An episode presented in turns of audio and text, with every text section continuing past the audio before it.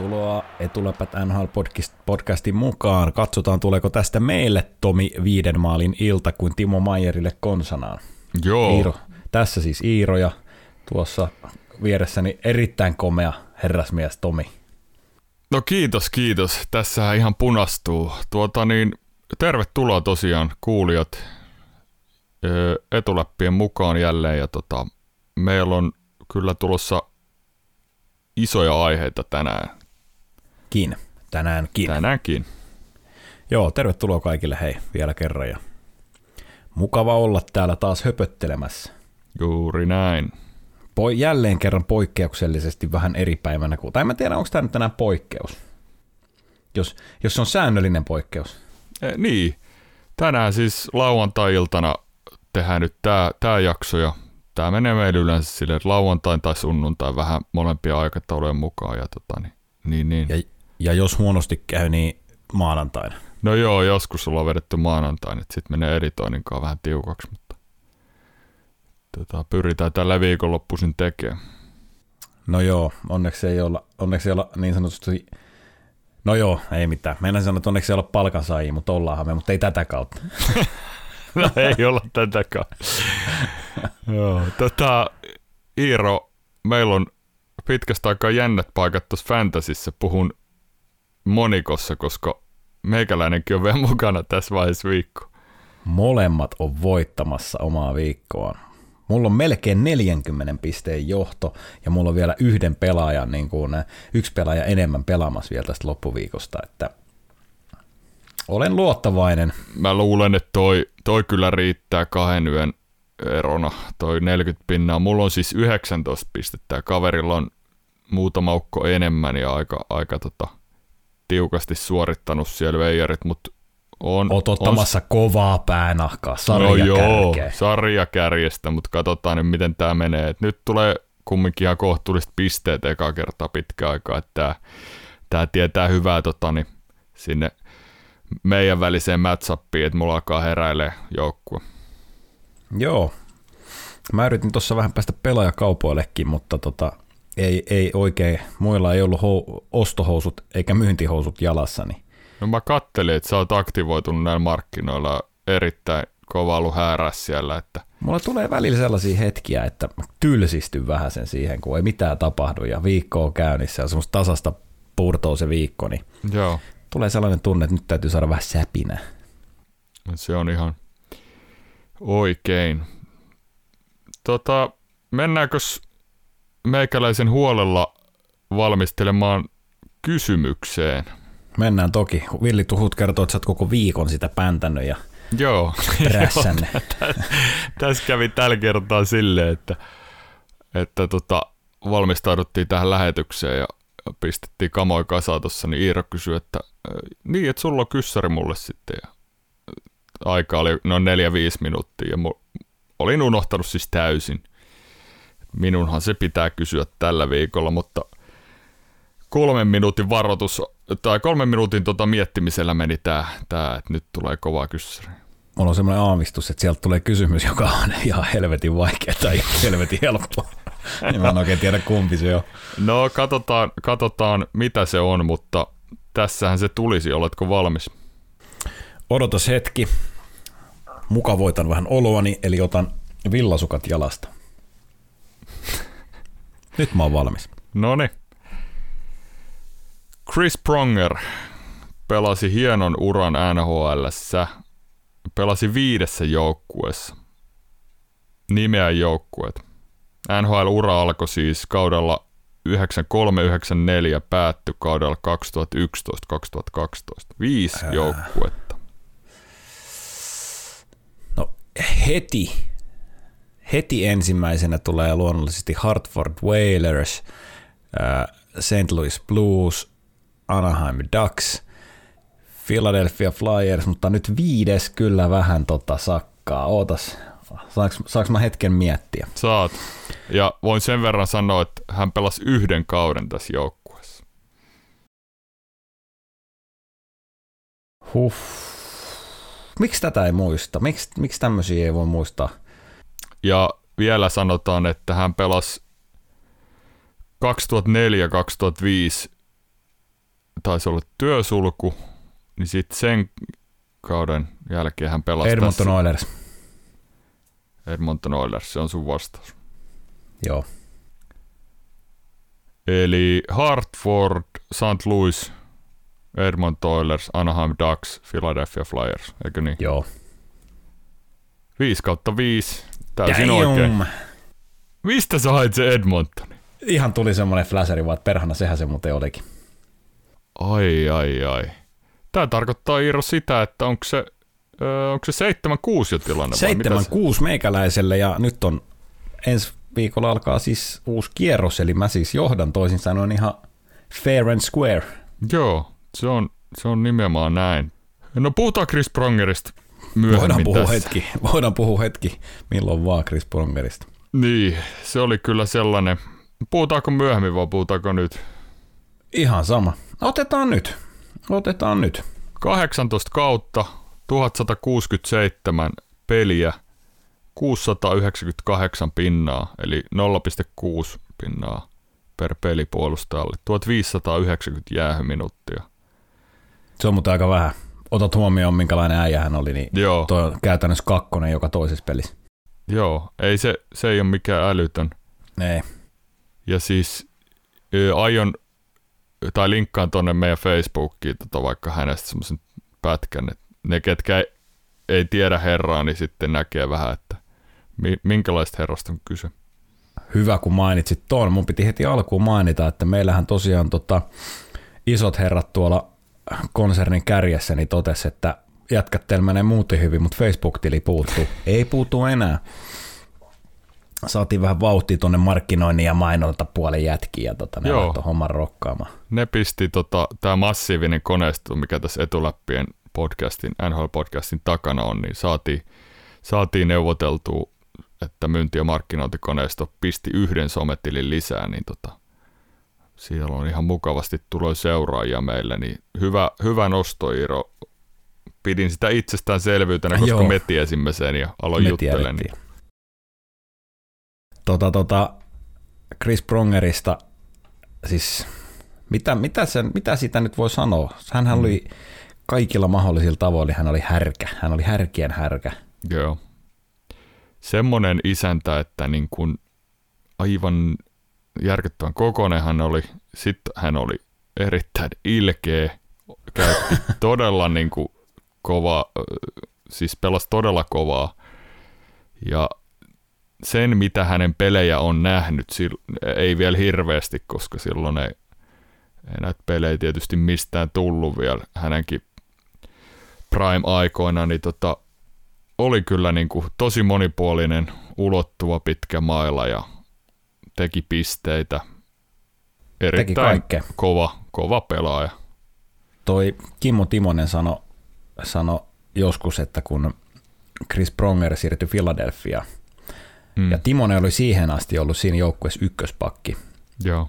Pelasi kaikki mahdolliset tilanteet. Oli käytännössä aina niin kuin eka pakki, ketä laitettiin jäälle, kun tuli tarvetta. Niin Timonen jotenkin sillä, en nyt muista sanatarkkaan, mutta sanoi, että tuntui aluksi oudolta, ettei enää ollutkaan se. Mutta sitten kun katsoi Prongeria kentällä, niin ei sen enää niin harmittanutkaan. Oiti kyllä sen leiviskään ja kiittävästi. Se oli tuossa oli hyvä, kun hänethän treidattiin vain 2 kauden jälkeen tuolta Hartfordista, niin St. Louisiin. Joku voisi sanoa, että se oli virhe. Joo, no Brendan Shanahan meni eri suuntaan, että se oli kyllä kova kauppa. Kova kauppa se oli, joo. Niin toi joku twiittasi, joku toimittaja, että Chris Pronger oli sanonut, että se oli kovaa hänelle aluksi, kun meni St. Louisiin, kun jokaisen muksun nimi oli Brendan, että sen verran suosittu Shanahan oli siellä kaupungissa. Hei, kaudella 98-99, 24-vuotiaana, niin keskiarvo joo. Peliaika 30 minuuttia. Seuraavalla kaudella keskiarvo peliaika 30 minuuttia. Joo. Seuraavalla pelillä oli varmaan vähän heikompiaksi, kun pelasi vain 27 minuuttia per peli. Mutta siis tämä on ihan jäätävää luettavaa hänen niinku average time on ice. Joo, ja 99-2000 kaudella Norris Trophy ja Hart Trophy. Joo, siis molemmat, Norris ja Hart. 3 kullan klubissa on herra ja Eli MM-kulta, olympiakulta, Stanley Cup tuli sitten Anaheimissa. Tiesitkö muuten, että kaudella 2007-2008 niin oli Anaheimissa, pelasi silloin ja oli aloitusekspertti. Voitti 57,1% aloituksista. Otti pari vai? 7 aloitusta. 7, miten 7 voi olla mahdollista? 4 voitti, 3 hävisi. Mä luulen, että 6 niistä on lyönyt vastustaan sentterit hampaat kurkkaan. Voi olla, en tiedä, että tilasta ei kerro sen tarkemmin, mutta mun ykkösmuisto Chris Prongerista on se, kun jossain hyväntekeväisyysottelussa niin Justin Bieberin ajo selästä laitaan. Sitten on kuva siitä Plexin toiselta puolelta, niin Bieberillä on naama rutussa Plexiin vasta ja Prongerilla on semmoinen vittumainen hymy. Mä kaivan sen kuvan ja linkkaan sen tonne someen. Siinä voi Bieberin managerit pikkasen pelästi tätä touhua. Vakuutusyhtiöherralla saattaa mennä kaffit väärään kurkkuun aitiossa. Siisti pelaa höntsää ton Prongerin kanssa. Joo, todella. Se Prongerista vai oliko vielä? Ei, tämä tarkoittaa siis sitä, että erittäin hyvin valmistelukysymyksen jälkeen niin Iiro siirtyy Skabassa 7-6 johtoon. Otetaan alta pois vähän näitä löysiä tai tämmöisiä. Aloitetaan vähän valitettavimmalla uutisella, eli Islandersin Islandersin dynastian ajan legendaarinen pelaaja Clark Gillies on kuollut 67-vuotiaana. Joo. 4 Stanley Cupia voitti siellä New York Islandersissa silloin. Joo. 70-80-luvun. Nämä on siis semmosia kuitenkin, että tiedän pelaajan totta kai. Joo. En mä voi sanoa, että mä oon koskaan nähnyt hänen pelaavan. Ei. Jotain klippejä siis ja YouTubesta löytyy ja jne, mutta... Joo, se oli ikävä uutinen. Mun mielestä, jos en ihan väärin muista, hän oli Islandersin näissä, oliko hän jossain mediajutuissa mukana, tai sit voi olla, että sekoitan nyt eri herraan. Voi olla, että joo on ollut. En muista itsekään. Joo. Hän oli semmoinen kovaluinen voimahyökkääjä. Joo, näin häntä on kuvailtu, että 958 peliä, 697 pistettä, 1023 jääminuuttia, 14 NHL-kautta. Islandersissa ja Buffalossa 2 kautta lopussa. Joo. Mutta ei mitään. Näitä tulee aina, näitä tämmöisiä valitettavia liian aikaisia poismenoja ja täytyy kyllä sen verran kunnioittaa, että mainitsee. Juuri näin. Vaikka ei mitään tietäiskään sikäli herrasta, mutta... Nyt on jokunen tässä kyllä näitä aiheita. Onko jostain, mistä haluaisit aloittaa? Otetaan pois ihan nopeasti, niin 2 paidan jäädytysseremonia oli viikolla, eli Chris Pronger, St. Louis, numero 44 hilattiin sinne St. Louisin kotihallin kattoon. Hänestä puhuttiinkin tuossa äsken. Ja sitten erittäin merkittävä tämä Willie O'Ree, numero 22, Boston Bruins. Eli ensimmäinen tummaihoinen pelaaja NHL:ssä. Pelasi 2 kautta NHL:ssä. Ensimmäisen tuolla 57, 58, 2 peliä, sitten 60, 61, 43 peliä. Ja hän on kyllä niin kuin ollut semmoinen pioneeri ja siellä isoja kunniaosoituksia lähti ympäri liigan nykyisiltä pelaajilta ja tämmöisiltä NHL-kiekon seuraajilta. Siis me ei voida edes tavallaan, me ei voida edes käsittää sitä pioneeriduunia, minkä herra O'Ree on tehnyt tosiaan aikakaudella, kun hän on pelannut NHL:ssä. Kyllä. Tummaihosena pelaajana. Niin en voi edes kuvitella, minkälaista huttua sieltä on tullut sit niinku joka puolelta. Kyllä. Tämä on niinku isompi juttu kuin ne 2 NHL-kautta, mitä hän on se pelannut. Että. No on todella. On todella. Hirveän pitkälle ei ole kyllä valitettavasti niistä ajoista päästy, että tässä just oli tämä Barracuda Sharks vai mikäs tämä nyt oli? Onko se Sharks? Tai San Jose Barracuda. Anteeksi, San Jose Barracuda, niin näin piti sanoa, joo, mutta siellä oli yksi pelaaja, tsekkipelaaja, jonka nimeä en nyt välitä edes muistaa, niin oli vähän kohdistanut rasistisia huutoja siellä ja 30 peliä tuli penalttia. Joo. Toivottavasti ollaan menossa eteenpäin tässäkin asiassa, että joo, punaniskat voi ruveta pelailemaan sitten omillaan jossain heinäladossa mun puolesta. Mutta. Kyllä. Meillä oli molemmilla paperit vetämässä, mutta ei päädytty Le Habitanssiin GM:ksi. Mulle ei kyllä jostain syystä, niin varmaan posti kulkenut, ei tullut mitään ilmoitusta. Ei tullut mullekaan, vähän on pettynyt, ettei pistetty edes WhatsApp-viestiä. Mä pistin kuitenkin sinne merci beaucoup ja kaikki muut. Joo. Sulhan toi Ranska sujuu, joo, mä ajattelin. Joo, no siihen sitten jäi. Mutta tosiaan Habs palkkasi, siis Montreal Canadiens palkkasi uudeksi GM:ksi herran nimeltä Kent Hughes, 5 vuotta sopimuksen kesto. Mutta tiedätkö mikä on yllättävää tässä? Siis no, Montreal Canadiens on seura, joka on ollut olemassa heti jääkauden jälkeen siis perustettu. Joo, kyllä. Ja Kent Hughes on seuran historian 18 GM. No toi on yllättävää. Vasta. Siis mä olisin voinut oikeasti ajatella, että siellä on jotain 40 GM-luokkaa tai jotain, mutta 18. Toi on tosi yllättävää kyllä.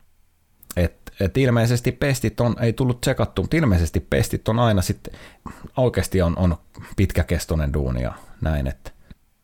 Joo. Mutta siis Kent Hughes, no mä oon kirjoittanut tänne ensimmäisen herrasta, että nytkö se marionetti sitten löytyi. niin. Mutta käytännössä kai Jeff Gorton vetää sitä seuraa, mutta sitten tuossa vähän perehdyi heppuun ja on siis pelaaja-agentti, tai nyt entinen pelaaja-agentti, joo, jolla on, ja iso tekijä, joo, niillä markkinoilla. Että on kovia, on Darren Nursea ja Patrice Bergeron, Chris Letang muun muassa, kuuluu hänen asiakkaisiinsa, tai kuului, tuskin hän nyt enää heitä edustaa, että taitaa siirtyä seuraavalle kyseisessä firmassa, missä on töissä. Tosiaan, hän on niin kuin, mäkin perehdyin ja kaivelin vähän tietoa herrasta, niin on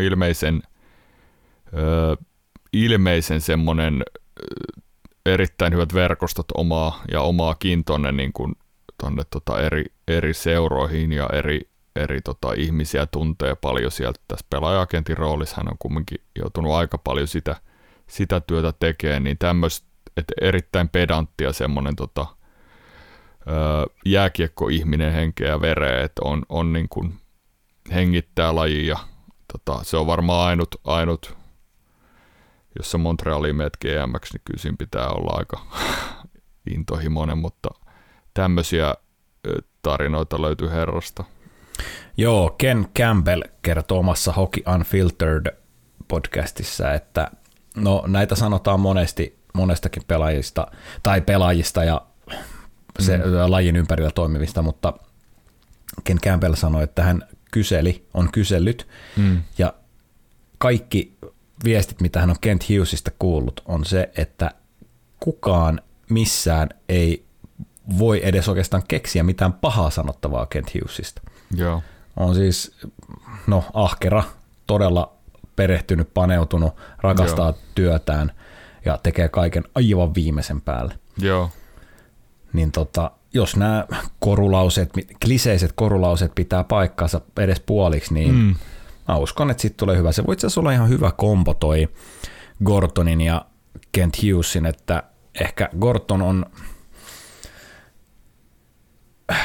itse asiassa Kent Hughes on varmaan semmoinen, että jolla on todella verkot joka puolelle, niin ehkä semmoista tietynlaista talenttia kyllä löytyy, se voi olla, että löytyy niin kuin yllättäviltä tahoilta ja sikäli pöytä vähän kääntyy hänen kohdallaan, että hän on aikaisemmin yrittänyt sopimusneuvottelussa saada mahdollisimman isoa summaa sovittua. Ja nyt hän yrittääkin painaa niitä yhtäkkiä alas niitä. Kyllä. Takki ilmeisesti kääntyy aika vauhdikkaasti, mutta ehkä siitä ihan. Mutta siinä voi olla niissä pelaajaneuvotteluissa siis tämmöiselle, jos sulla on hyvät henkilösuhteet ihmisiin, niin siinä voi olla oikeasti, niillä on isompi merkitys kuin tässä ehkä itse ymmärtääkään, että ei on.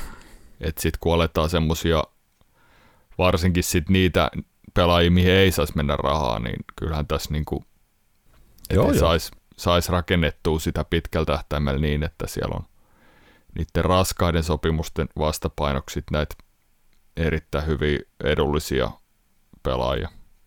No se on se, minkä menestyvä NHL-seura vaatii. Sä maksat tähdille, sä voit joka tapauksessa maksaa sun tähdille, kyllä. tähdille sen markkinahinnan. Lainausmerkeissä jopa ylihintaa. Niin. Mutta se ei todella, mä oon sitä mieltä, että mun mielestä se ei ole todellakaan se ongelma, mitä sä maksat sun tähtipelaajille, vaan se, että sä maksat niinku keskinkertaisille palkoille puolikkaan tähden palkkaa. Kyllä. Sehän se niin ongelma. Se on se ongelma. Osa NHL-seurasta. Kyllä. Tiesit sä, että Kent Hughes on Jack Hughesin isä, mutta ei Quinn Hughesin. Aha, siis mä luin tätä jostain ja mä yritin kaivaa. Mä keskeytän tämän heti sillä, että nämä Hughesin veljekset Jack ja Quinn on jenkkejä ja Kent Hughes on kanukki, mutta hänellä on poika nimeltä Jack Hughes. Tämä ei ole mitään sukua siis keskenään näille kahdelle kiekkoilevalle veljekselle. Mä ajattelin, että tässä olisi varmaan ollut Twitteristä jossain pikkasen enemmän. Ja sen mä näin jossain, että Jack Hughesin isä ja mä ajattelin, että mutta hänen poikansa, Kent Hughesin poika Jack Hughes on siis varausikäinen, oliko nyt sitten tulevana kesänä. Ja arviolta kait joku top 15-20 pelaaja, jotain tämmöistä. Toisin sanoen hän suottapi päätyä Montreal Canadiensiin. Isä varaa pojan sitten. Onko koskaan käynyt niin? En usko. Mulle ei tunnu ainakaan äkkiä mieleen, että olisi ollut. Siinä on vähän semmoinen eturistiriita ja sitten hän isänä se luottaa aika kovat paineet sit sille pojalle. Että. Mut tosiaan tämä oli hyvä, että sai. Tämä on aika pitkä ollut Fromilla, niin hyvä, että Habs sai ton homman maaliin ja nyt he pääsee rakentamaan hommaa eteenpäin Gortonin ja Hughesin voimin tuosta. Brad Marchandia, kun monesti mainitaan hänet mainitaan positiivisissa, mutta mainitaan myös negatiivisissa kyllä. uutisissa, niin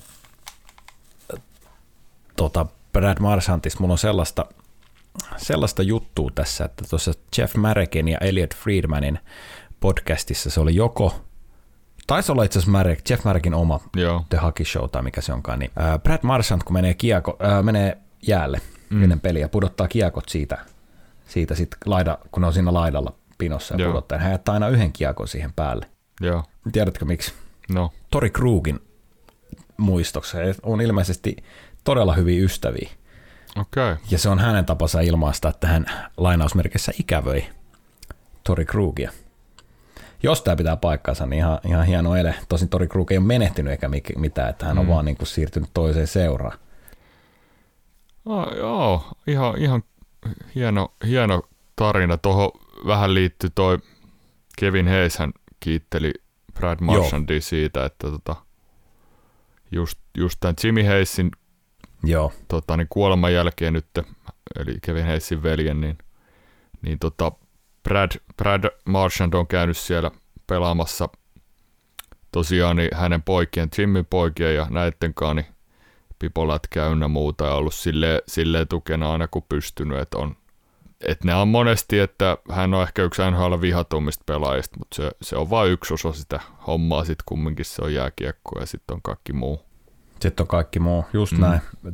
Mulla oli ihan sama juttu tuossa myös ylhäällä, että tunteekkaasti Kevin Hayes puhui tuosta Marchandista, että hieno mies, että käy tosiaan pelaa.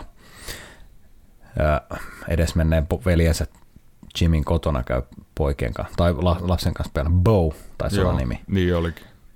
Beau Hayes, niin käy pelaamassa pipolätkää. Ja Beau Hayes on itse sanonut, että hän haluaa isona olla kuin setänsä tai kuten Brad Marchand. Joo. Kuten sanoin, niin Marchandista löytyy kyllä niitä hyviä puolia myös, ettei se ole pelkästään aina sitä Rotta Marsandia, mitä puhutaan. Kyllä. Toki olihan hän nyt tässä pienessä sanasodassa sitten Vincent Trochekin ja Carolina Hurricanesin kanssa, että ei savua ilman tultakaan, tai ei kahta ilman kolmatta, tai mikä tähän nyt sitten sopiikaan. Hänestä voisi tehdä etuläpät tai joku, hänestä voisi tehdä ihan tämmöisen oman podin. Joka viikko löytyy kyllä herrasta jotain. Joka viikko löytyy jotain. Tässä olkapäähajota Washingtonia vasta. Joo, tai solisluusta puhuvat vähän, että näytti kyllä vähän, että pahaa teki. Vielä ei ole, Bruins ei ole kertonut muuta kuin, että hän vissiin tämän seuraan pelin huilaa, mutta...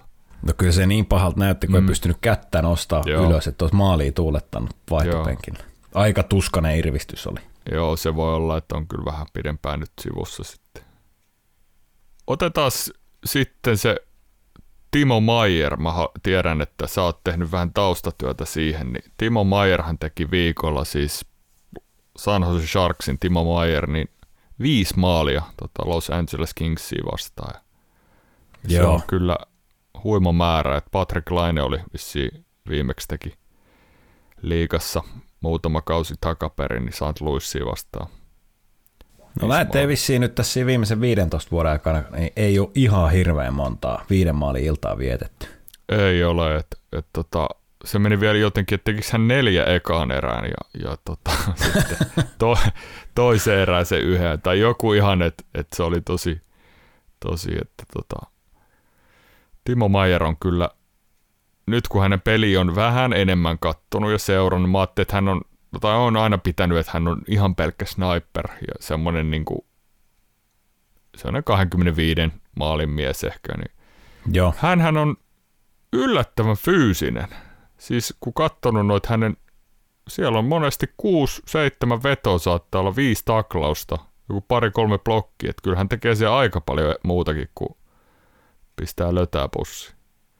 Joo, on. Vähän on kestänyt, siis hän on ekan kierroksen 9. varaus vuodelta 2015. Joo.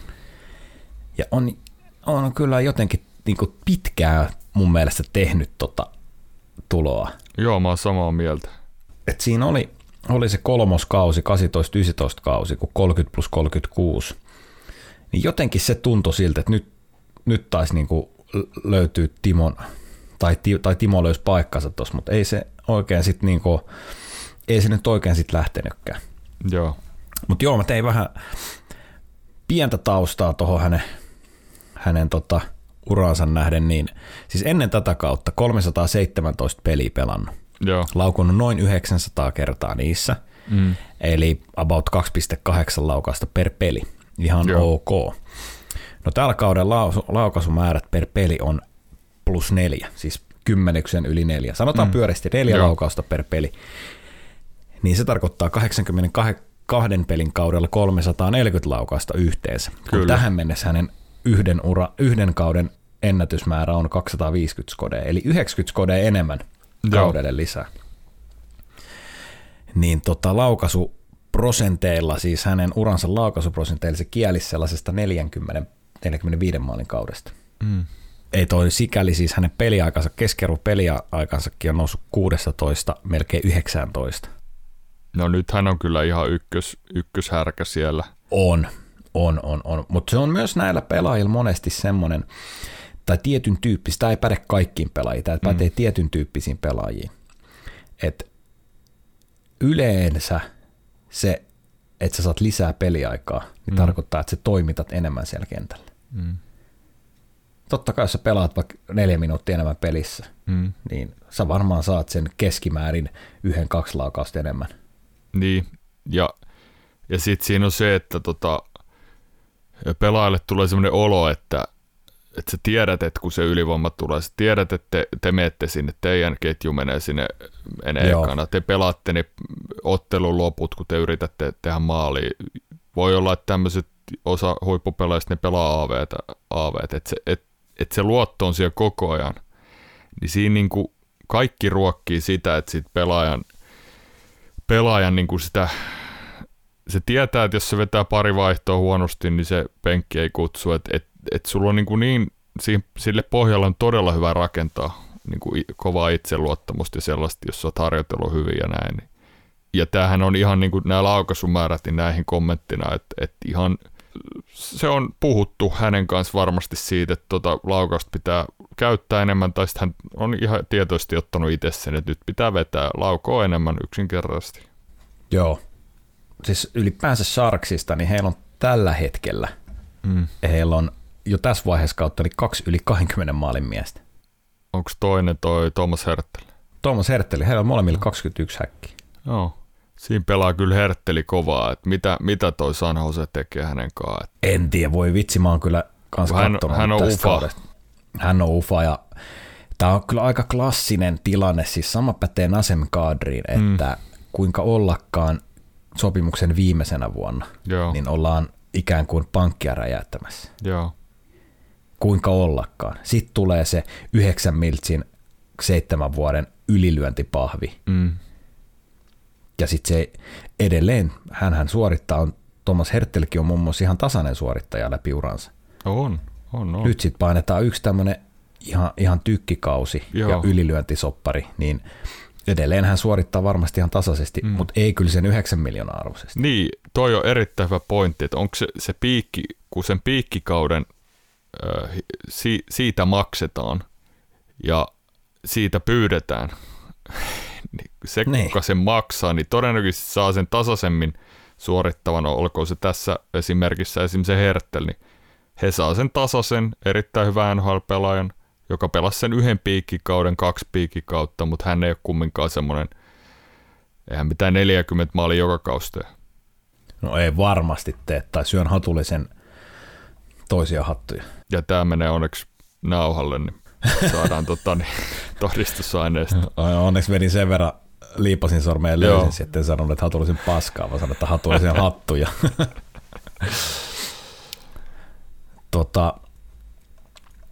No Nazem Kadrista mä sanon vaan sen, että pelejä on 35 takana. Mm. Hän on 51 pistettä. Hän on viimeksi tehnyt näin paljon pisteitä kaudella 17-18 Torontossa. Tai siis enemmän kuin tämä, niin 80 peliä 55 pistettä. Hänellä on nyt jo tällä hetkellä hänen uransa 3. paras pistesaldo kasassa. Joo. Niin tosi hienoa ja Coloradon menestymissaumojen kannalta tosi välttämätöntä, että kyllä näin tapahtuu. Mutta lyödään nyt jäitä hattuun tämän Nazem Kadrin kohdalla. Hän ei 31-vuotiaana ole, no varmasti on paras versio itsestään, mutta ei varmasti ole pitkässä juoksusta tehokkain versio itsestään. No nyt on tullut kyllä semmoinen kaameus tämä kaus, että on kyllä lyönyt hirveätä tulosta tuossa. 1 YV:ssä pyörii siinä näiden Rantasten ja McKinnonet ja Makarien kanssa ja kakkosketjuun johtaa siinä, jos on koko rosteri terveenä, niin Nikuskin ja Burakovski. Hänkin pelaa aika tykin kautta. Joo, siellä on muitakin, mutta Kadri on kyllä, suorittanut myös silloin, kun tuosta on ollut McKinnoni pois ja näin, että onhan niin kuin, että se ei ole täysin sitä, että hän olisi YV:llä tehnyt ne niiden, tai näin, että kyllä hän on niin kuin ihan ykköskärkenä ollut siellä nyt tänä vuonna ja tulee kyllä pelaa niin kuin itselleen varmasti erittäin ison sopimuksen. Niin kuin tuossa nyt äsken sanoin, niin kuinka ollakaan uran, tai siis nykyisen sopimuksen viimeisellä kaudella, joo, pelataan uran parasta kautta. Andrei Burakovski, Nazem Kadri, Valeri Nichushkin. Joo. Niin kuin sanoin, niin Coloradon kannalta se on ihan niin kuin välttämättömyys, joo, että tällaiset kaverit, menestyssaamojen kannalta se on ihan välttämättömyys, että nämä 3 kaveria siis, kyllä, pelaa tollaista kautta. Kyllä. Toisin sanoen tämä on ehkä se kausi Coloradolle, kun se on voitettava. Tämä on se kausi, kun pitää lyödä kaikki munat yhteen koriin. Sinne on haalittava maalivahti. Sinne on haalittava mun mielestä 3 middle sixiin joku vaihtoehto, joka voi pelaa 2- tai 3-ketjua suhteellisen tehokkaasti. Siihen on hommattava vielä 1 puolustaja, joka ei ole riippuvainen luistelusta ja kiekollisuudesta, vaan joo, joku Ben Chiaro. Joo, no Ben Chiaro, mutta tässä sanoit sen, ja nyt kun aletaan katsoa, että kuinka paljon sit näitä on näitä aukkoja tässä joukkueessa, niin se ei ole realistista täyttää niitä kaikkia, ja sitten toisekseen, niin onko se heidän, niin kun, sit kun aletaan pelaa niitä kovia pelejä, niin kestääkö toi nippu? Kun mä en ole nähnyt mitään viitteitä, että toi pärjäisi tuolla Vegasia tai St. Louisia tuolla vastaan lännessä esimerkiksi, niissä playoff-otteluissa. Mun mielestä Colorado on aika hyvä esimerkki siitä, joka heidän pelitapansa tukee sitä, että he voittaa runkosarjapelit, kyllä, maalintekokilpailut. Mm. Mutta he ei kyllä pudotuspeleissä voita sitten, kun ruvetaan pelaamaan 2-1-pelejä. Ei. Tuo Kemper ei ole se vastaus. No ei, hän on ollut hyvä, mutta hän ei pysy terveenä. Mm, niin. Joo, just näin. Ja Frankuus ei ole sitten taas Stanley Cup-joukkueen ykkösveska. Ei. Et aika paljon kysymyksiä, vaikka tässä pelaakin, he pelaa erittäin hyvää kautta ja vahvaa runkosarjaa näin, niin kyllä isommat kysymykset on noissa, mitä Iiro nostit. Et siellä on aika paljon tämmöisiä reikiä, mitkä pitäisi tilkitä vielä tuosta kokoonpanosta. Nyt kun Coloradossa ollaan, niin siis Bowen Byram on sivussa. Joo. Ei loukkaantunut uudestaan, vai oliko niin, että hän sai nyt näitä aivotärähdyksistä johtuvia niin jälkioireita? No hänellä on mennyt nyt siis mielenterveysasioita, että nehän on niin kuin aika syvissä vesissä ilmeisesti, ja nyt puhutaan hänen kohdalla niin kuin jo ehkä sitten sellaisesta, että saadaanko mies semmoiseen kuntoon, että jääkiekko nyt on toissijasta, että saadaanko hänet niin kuin sellaiseen. Hän kävi tuossa pari peliä pelaamassa, mutta sen jälkeen taas lasarettiin, että mitä hänen kohdalla tehdään, että olisiko se sitten parempi hänen kohdalle, että pannaan nyt kausi nippuun niin sanotusti ja hoitaa miehen kuntoon ja kaikki tämmöiset ihan. Juu. Just näin. Hän on liian monta kertaa nyt jo tullut takaisin silleen 3-4 viikon jälkeen. Ja pelatakseen 2 peliä. Just näin. Colorado Minnesota-ottelu. Oli muuten ihan hyvä peli, katoitko? En. Oli ihan ok peli kaiken kaikkiaan, mutta McKinnon teki erikoisen maali. Okei. Okay. Siis kiekko jää Kähkösen patjan alle. Sen mä näin, joo. Liuku kuitenkin maaliin. Joo. Siis päivänselvää oli, että se kiekko on maalissa. Mm. Sitä ei näkynyt missään kuvassa. Mm. Ja sitten maali hyväksyttiin. No, ihan oikein. Tästä Dean Evanson otti lämpöä, että hän kyseli, että tuliko tämä nyt, niin kuin, oliko tämä tuomarin päätös vai tuliko tämä NHL tämä päätös? Että mikä tässä on homman nimi? Että hän ei ole nähnyt vielä yhtään videoa, missä näkyisi, että se kiekko on maalissa. No älkää ne olko tyhmiä, jos te näette, että se menee ne patjan sisään. Niin. No hän sanoi sitten, että voimme toki olettaa kiekon olleen maalissa, mutta säännöt eivät sitä tue. Odotan mielenkiinnolla, mitä vastataan. Mutta joo, sitten McKinnon vastasi, että en tiennyt hyväksytäänkö maalia. Päivänselvää oli, että se oli maalissa, mutta en tiennyt nähdäänkö sitä mistään videosta. Mutta sitähän ei aluksi hyväksytty, ja sitten kuitenkin video reviewin jälkeen hyväksyttiin. Joo. No tämä oli se peli, kun Kemper, surullisen kuuluisa loukkaantumisherkkä Kemper, otti siinä pikku päätiltin Jordan Greenwayltä, mutta taisi jatkaa vielä tovin sitä peliä ja sitten meni sivuun, mutta sitten on pelannut sen jälkeen, että ihan kaiketi kunnossa. Mulla on vähän oma lehmä ojassa tässä fantasyn suhteen, mutta sanon silti, Kevin Fiala ja Matt Boldy on löytänyt kyllä nopeasti hyvää kemiaa tuossa. Nuori Matthew Boldy nostettiin kokoonpanoja. Tehnyt tulosta. Joo, se on ihan, heillä on kumminkin vielä Joel Eriksson, hän on vissiin vieläkin sivussa ja taitaa olla jotain muutama puolustajakin sieltä, niin ihan he kyllä pystyy niin kuin täyttämään noita paikkoja rosterista. Tämmöisiä. Joo, siis no siis suhteellisen tärkeät puolustajat Jared Spurgeon ja Jonas Brodin puuttuu. Että. Joo, se on erittäin, silti he voittaa pelejä. Wildi on kyllä niin kuin pelaamassa todella kovaa kautta. Ja suoraan sanottuna reilusti yli odotusten.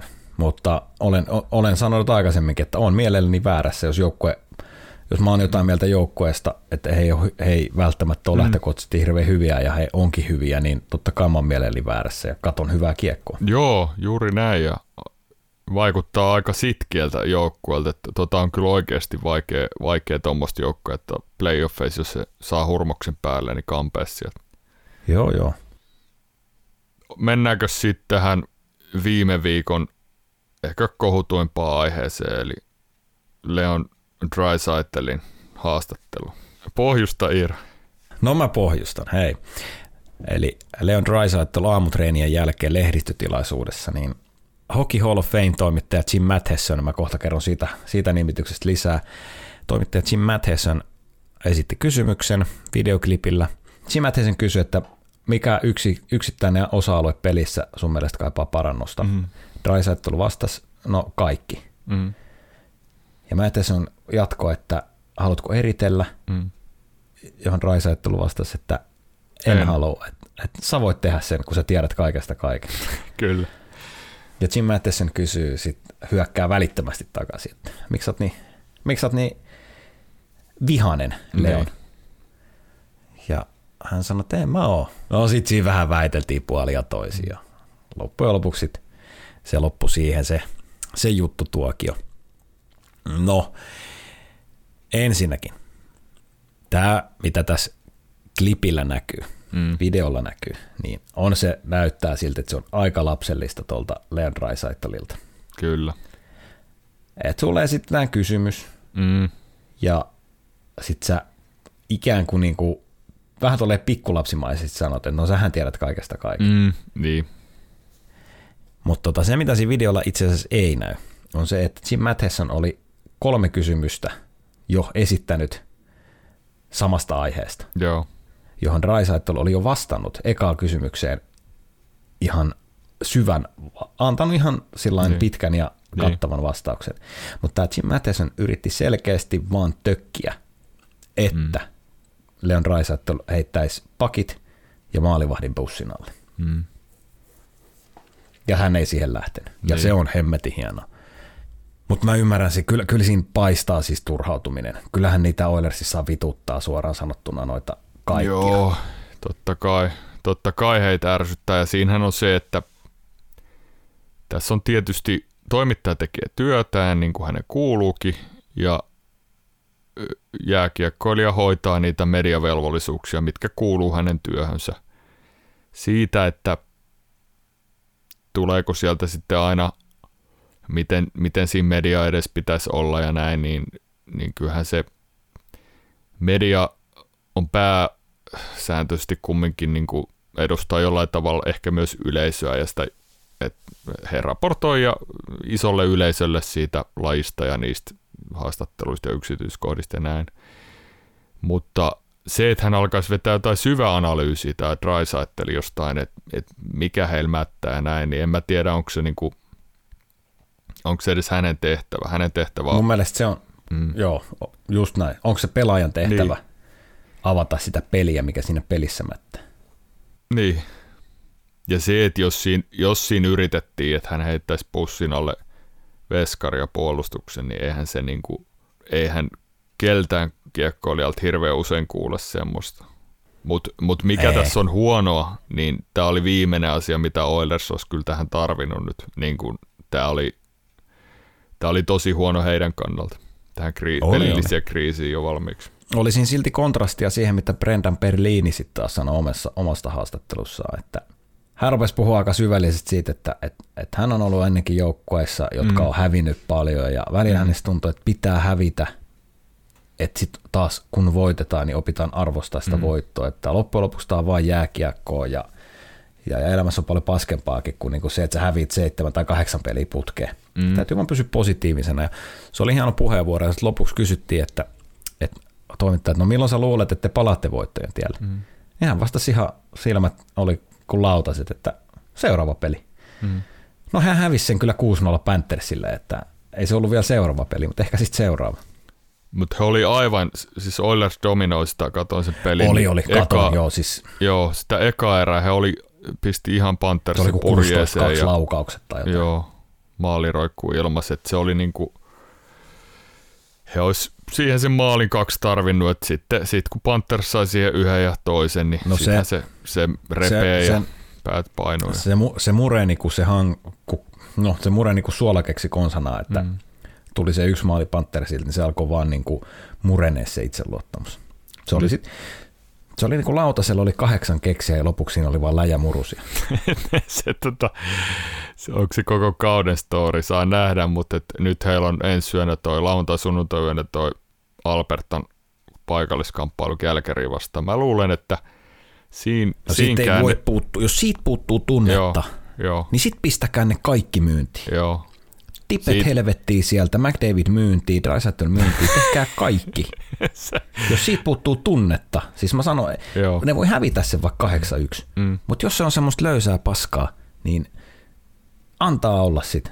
Sit on niinku, niin siinä pelissä ei voi katkea kyllä, niinku, jos sä verivihollista vastaan katkeet, niin vaikka sä hävisit sen 8-0, niin siellä pitäisi oikeasti tapahtua kyllä ihan niinku pestä kasvot siinä, että sitten niinku taistellaan loppuun asti. Ja... Sitten mä sanon sen, että sit joku ottaa siellä myllyt Lusitsin kanssa. Siis, siis jotainhan siellä on sitten. Joku ottaa ne myllyt ja tehdään ne jutut, mitä niinku on, ei välttämättä tarvii, mutta sun täytyy. Kyllä.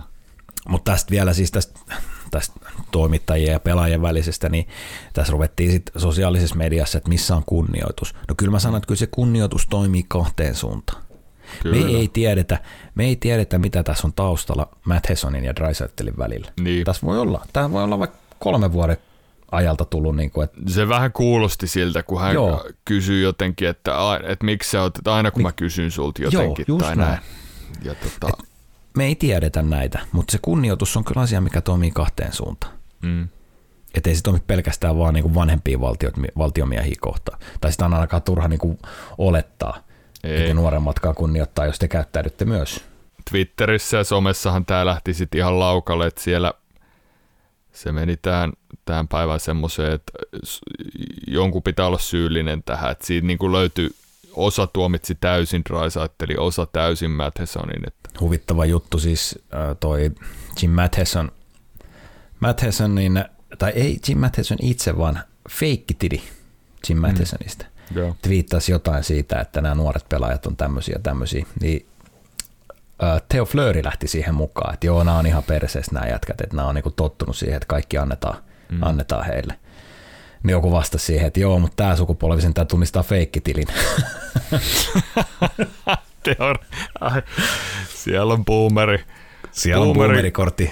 Boomerikortti lyöty pöytään. Kaivannut rapalaa suusta, kun Iiro konsanaa viime viikolla. Mutta no ei mennä siihen. Sori, kerran vielä. Ei mennä siihen enää. Mutta mulla on tästä, saanko mä kertoa tarinan Jim Mathesonista, jota pidetään siis Hall of Fame toimittajana. Häntä ei ole nimetty Hall of Fameen. Hockey Hall of Fame on antanut hänelle jonkun palkinnon jostain niin kuin työstä tai jonkun tämmöisen, mutta hän ei ole varsinaisesti mikään Hall of Fameen nimetty toimittaja. Joo. Siis on toiminut Oilersin ympärillä jurakaudesta asti, on ollut kaikki hyvät ja huonot vuodet näkemässä. Kyllä. 80-luvulla ja huonot sen jälkeen. Häntä arvostetaan yleisesti ottaen toimittajana, että on ammattilainen viimeisen päälle ja hieno mies ja rehellinen kanadalainen ja jne, mutta mä sain tietooni tämmöisen tarinan, jonka George Laraque kertoi itse podcastissa. Eli entinen Oilers-pelaaja, kova entinen Oilers-pelaaja, joo. Eli siis 2005 sen niminen pelaaja kuin Brent Myers oli tryoutilla Calgary Flamesista ja hän oli siis 2005 preseason pelissä pelaamassa Oilersia ja Oilers Flames pelissä, Flamesin tryouteilla. Oli hänen eka pelinsä huumevierotuksen jälkeen. Ja faija oli katsomossa. Faija oli tullut katsoa peliä. No sitten ennen peliä lehdistötilaisuudessa edeltävän iltana treenien jälkeen, niin ensin oli Flamesin vuoro, sitten pelaajat pois, Oilers-pelaajat tilalle ja hänelle tilaisuuden jälkeen Jim Matheson kysyy että Larakelta, että no mitä sä oot tehdä asialle? Mm. Laraque, että mitä mille asialle? Niin, että Brent Myers kertoo, että saako vetää sua turpaa tuossa pelissä. Mm. Laraque oli ihan ottanut siis lämpöä aiheesta, että mitä helvettiä, että tämä ei ole yhtään niin kuin koodin mukaista. Niin, että tullaan kertoa. Että lehdistön kautta joo, kerrotaan, että tämmöiset jutellaan. Jos on tiedossa, niin nämä jutellaan. Niin. Ja näinhän he tunsikin ilmeisesti vähän.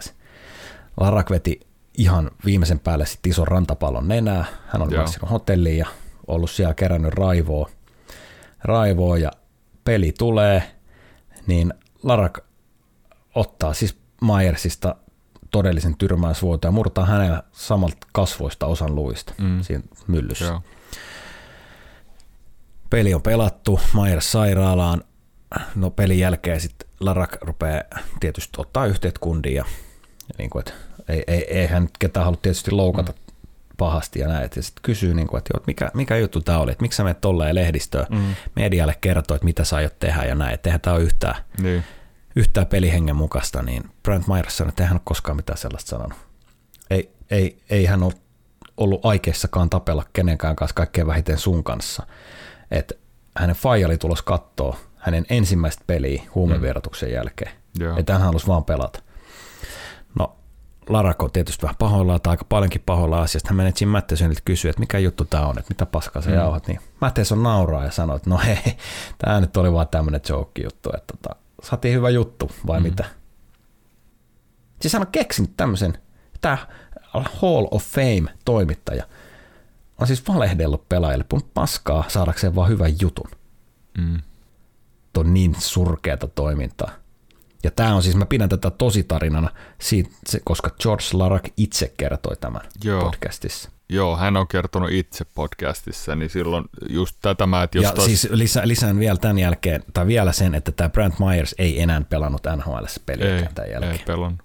Tämä on, että tämä tulee pelaajalta suoraan, niin tässä on paljon niin kuin enemmän silloin totuusarvoa kuin että olisi kiertänyt jonkun monen toimittajan kautta. Sori, mä sanon vielä, podcastin nimi on The High Button ja jakson numero 199, jos joku haluaa kuunnella. Joo. Että kyllä tämä kertoo niinku sen, että no, häntä on kehuttu maasta taivaisia, kaikki kollegat ollut hänen takana ja näin, ja somessa lentää skeida moneen suuntaan, mutta onhan toi niinku halpamainen temppu, jos ja kun tämä on oikeasti tapahtunut, niin toi on niinku hyökyttävä. No on. Kertoo myös vähän sitä kyseellä se valo toimittajien moraalin, jos et sä muuten saa juttua. Tai tämän kyseisen toimittajan. Ei, en mä halua leimata kaikkia toimittajia. Kyllä. Mutta sellainen juttu Jim Mathesonista, saiko hän nyt vähän liikaa jopa minuutteja tähän meidän ohjelmaan? No toi oli erittäin hyvä niin mun leuka loksahti auki, kun juteltiin tuossa viikolla siitä, niin oli kyllä niinku, mun mielestä tämmöiset tarinat on mielenkiintoisia ja monesti tarinat sen tarinan takana, niin kuin tässäkin oli tämä Draisaitl Matheson vääntö, niin siellä on monta tarinaa sen takana. Jotenkin se vähän herätti mulla sympatiaa jopa Draisaitlissa ja itse asiassa siitä mä vähän luulenkin, että siinä on, ei se ole nyt tämä yksi tapaus, mistä on kyse. Kyllä. Mutta siis tästä propsit menee Jannelle, joka laittoi mulle messageja tästä aiheesta, että hei, et käypäs tsekkaamassa tämmöinen juttu, että ootko kuullut. Joo, erittäin hyvä nosto. Erittäin hienoa. Kiitos Janne. Erittäin hienoa duunia, toimittajan töitä. Kyllä, myyrän työtä. Ei myyrän työtä. Mulla olisi tässä vielä yksi aihe, hypätään suoraan, anna mennä vaan. Jätkellä on tänään hyvä drive päällä. Mitä sanoisit, jos jaettaisiin Norris Trophy on nyt ja annettaisiin se Victor Hedmanille ja nämä nuoret kollit vois vielä miettiä sitä, että minkälaista on olla sarjan paras puolustaja. No sen verran sanon tähän jo, että me ei siis ennakoisi puhuttu herrasta yhtään tai Tampan puolustuksesta herran, niin puhutaan nyt vähän Victor Hedmanista, ole hyvä. Henkkoht mielipide on se, että kun kausi aina käynnistyy, kunnes mut todistetaan toisin, niin aina kun kausi käynnistyy, niin Norris Trophy on Victor Hedmanin, ellei joku pelaa häikäisevällä tavalla paremmin. Sarjan paras puolustaja kokonaisvaltaisesti ja piste. Sitten ei ihan oikeasti voi voisit keskustella, että kuinka Makaron sarjan parhaat luistelijoita ja on highlight reel jo itsessään ja Adam Fox pelaa tietokone korvien välissä. Kyllä. Ja mitä tahansa, mutta niistä ei kukaan. Niillä on valovuosi vielä Victor Hedmanin tasoon. Niin. Valovuosi. No, Norris korjaa, jos on väärässä. Mun mielestä se on toimittajien jakama. Tai korjatkaa meidän kuuntelijat, jos on väärässä. Joo, näin mäkin sanoisin, että se on toimittajien. No anyway, jakaa kuka jakaa, niin kyllä siinä painottuu se semmoinen näyttävyys ja semmoinen, että Adam Fox pelasi ihan älyttömän kauden viime vuonna ja oli erittäin hyvä, mutta jos katsotaan just tätä kokonaisvaltaista pelaamista ja tämmöisiä AVt, YVt, vastakkainpelutukset, playoffeissa, miten sä pelaat siellä playoffeissa varsinkin puolustajana. Victor Hedman kävelee kyllä niin kuin kaksinkamppailuista poikkeuksetta niin kiekon kanssa. Hän käyttää ilmeisesti erittäin hyvin myös terää, koska on siis erittäin hyvä liuku. Isoksi mieheksi liikkuu kyllä todella hyvin. Joo, siis ja tässä Tampa Losi-pelissä, niin oliko se sen eka maali, kun se raketin lailla singahti siitä ja läpiajoa paineli. Käveli kuin isoista ovista. Hirveällä vauhdilla. Miten niin iso mies liikkuu niin sulavasti? Kädet on, kun mä väitän, että Victor Hedman on riittävän taitava, riittävän älykäs ja riittävän monipuolinen, että hän voisi pelaa vaikka sentterin. No nyt otetaan vähän, pidetään siellä puolustella. Mä en sanonut, että hän on Stanley Cup-joukkueen ykkössentteri, mutta hän voisi pelata vaikka sentterin. Hajavaihtoja. Ihan varmasti voisi pelata siinkin. Onhan hän sellainen, ei montaa kertaa kaudessa näe, kun hänet kierretään tai tullaan sieltä ohi, että kun sellaisen näkee, niin sitä aina vähän katsoo, että mitä siinä tilanteessa on tapahtunut. Mutta just mitä tuossa viikolla sunkaan, Iiro, puhuttiin, että Victor Hedman on iso syy siihen, miksi se Mihail Sergatsev ei ole vieläkään siinä ykkösyyvässä. Ja tuntuu, että tuleeko hänestä niin kuin, kuinka hyvä puolustaja hän on ja kuinka hyvä puolustaja hänestä tulee. Mutta hänen pitäisi raivata Hedman eka tieltä, että sehän on aika kohtuutonkin pyyntö. Tossa on mutta täytyy sanoa, että jos Sergatsev on no mitä se nyt sanoisi, älykäs, niin hän imee kaiken mahdollisen opi Hedmanista. Niin, ja varmasti näin tekeekin, että onhan toi niinku Losi vastaan, he pelasi 4 puolustajalla, heillä oli ilmeisesti sairastumisia, oliko jopa palkkakattohommia vähän? Että taisi olla vähän sitäkin, että Hedman veti 32 minuuttia ja oli muuten yksi parhaita suorituksia, mitä mä oon tämän kauden NHL:ssä nähnyt yksittäiseltä pelaajalta, niin kuin jos mietitään kokonaista peliä. Kyllä. 2+1 taisi painaa siihen. 2+1 painoi siihen. Eikä asian... Tai sanotaan, että mun intoa tätä asiaa kohtaa ei vähennä se, että mulla on Hedman fantasissa. No joo, se oli kyllä sulta erittäin vahaku siinä. Kyllähän tuo NHL:ssä on niin kuin, sanotaan, että Roman Josi ei ole niin hyvä puolustaa, mutta erittäin hyvä kokonaisvaltainen. John Karlsson tulee tämmöisiä, mitkä niin kuin on oikeasti kokonaisvaltaisia pelaajia. Sitten on Adam Foxkin kyllä, niin kuin, hän on niin älykäs, peliäly on niin älytön, että hän pystyy niin kuin sijoittumisella kyllä pelaamaan todella paljon niin kuin katkoa ja näin, mutta tosiaan niin kuin puhuit, niin siellä on aika paljon näitä nuoria taitavia puolustajia, joilla on pelissä aika paljon vielä puutteita, jolla monella on eri osa-alueella, mutta kyllä Victor Hedman, jos nyt se Norris pitäisi jakaa, niin ei sillä olisi kuin yksi osat. Ei olisi. Oli vielä sanonut, kun kuuli, että pelissä on vain 4 pakkia, niin joku saattaisi ajatella, että ei jumala, tänään joutuu ahkeroimaan, niin Hedman sanoi, että hän oli ajatellut, että jes, pääsee pelaamaan paljon ja tulee paljon tilanteita. Joo. Nuoruuden innolla. Joo, siellä se painaa ja tulee pelaa kyllä älyttömän uran, jos jatkuu tolleen. Et jos toi liike vaan pysyy vähäkään tolleen, niin on kyllä aika monta hyvää vuotta vielä edes. On. Totta, vieläkö sulla oli jotain? Kyllä, tämä Iiro näyttää siltä, että on taas tämän osalta meikäläiseltä ainakin niin kuin taputeltu. Tulipas jotenkin tämmöinen intensiivinen jakso. Sä olit jotenkin erittäin liekeiset. Tää oli niinku erittäin hyviä pohjustuksia, hieno keskustelu. Hyvät jutut, vaikka itseämme kehutaankin. Vaikka kyllä tekin kehotte. No niin, kyllä. Kiitos kaikesta.